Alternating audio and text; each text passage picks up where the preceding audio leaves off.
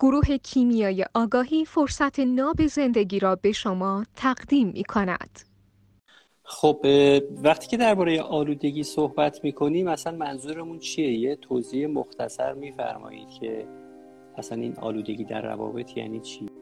آلودگی در روابط یعنی روابط به آن شکلی که چارچوب دارن و مشخص شدن صورت نپذیره و از چارچوب خودش خارج بشه. مثلا دو خواهر در اصول و عرف روابط بین دو خواهر دو خواهرن. ولی بخوایم مثال آلودگیشو بزنیم میشه خواهری که به جای اینکه خواهر باشه با خواهر کوچیکترش مادر خواهرش بشه. یعنی هر آنچه که هر آن رابطه ای که باید با اون خواهر کوچیکتر با مادرش می‌رفته با خواهر بزرگترش این خودش یکی از شقوق آلودگیه.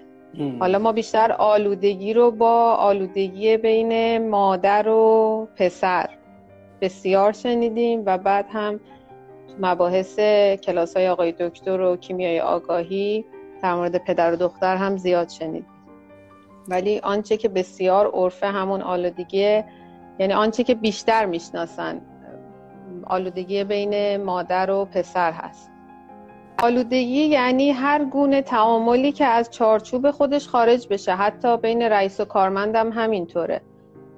حتی اگر نخوایم archetype ی هم مثالش بزنیم مثل رئیسی که به جای اینکه رئیس باشه رئیس کارمنداش باشه حامی کارمنداش به شکل مادرگون یا پدرگون. این هم نوعی از آلودگیه. یعنی اینجوری نیست که فقط بخوایم آلودگی رو بین خانواده و یا نسبت های مشخص دنبال کنیم. حتی حتی در مورد بقال سر کوچه و مشتریش حتی در مورد پاکبان و اعضای اون محله. همه اینها می‌تونه تعریف بشه. وقتی از حالت نرمال و چارچوب خودش خارج بشه میره تو مقوله آلودگی.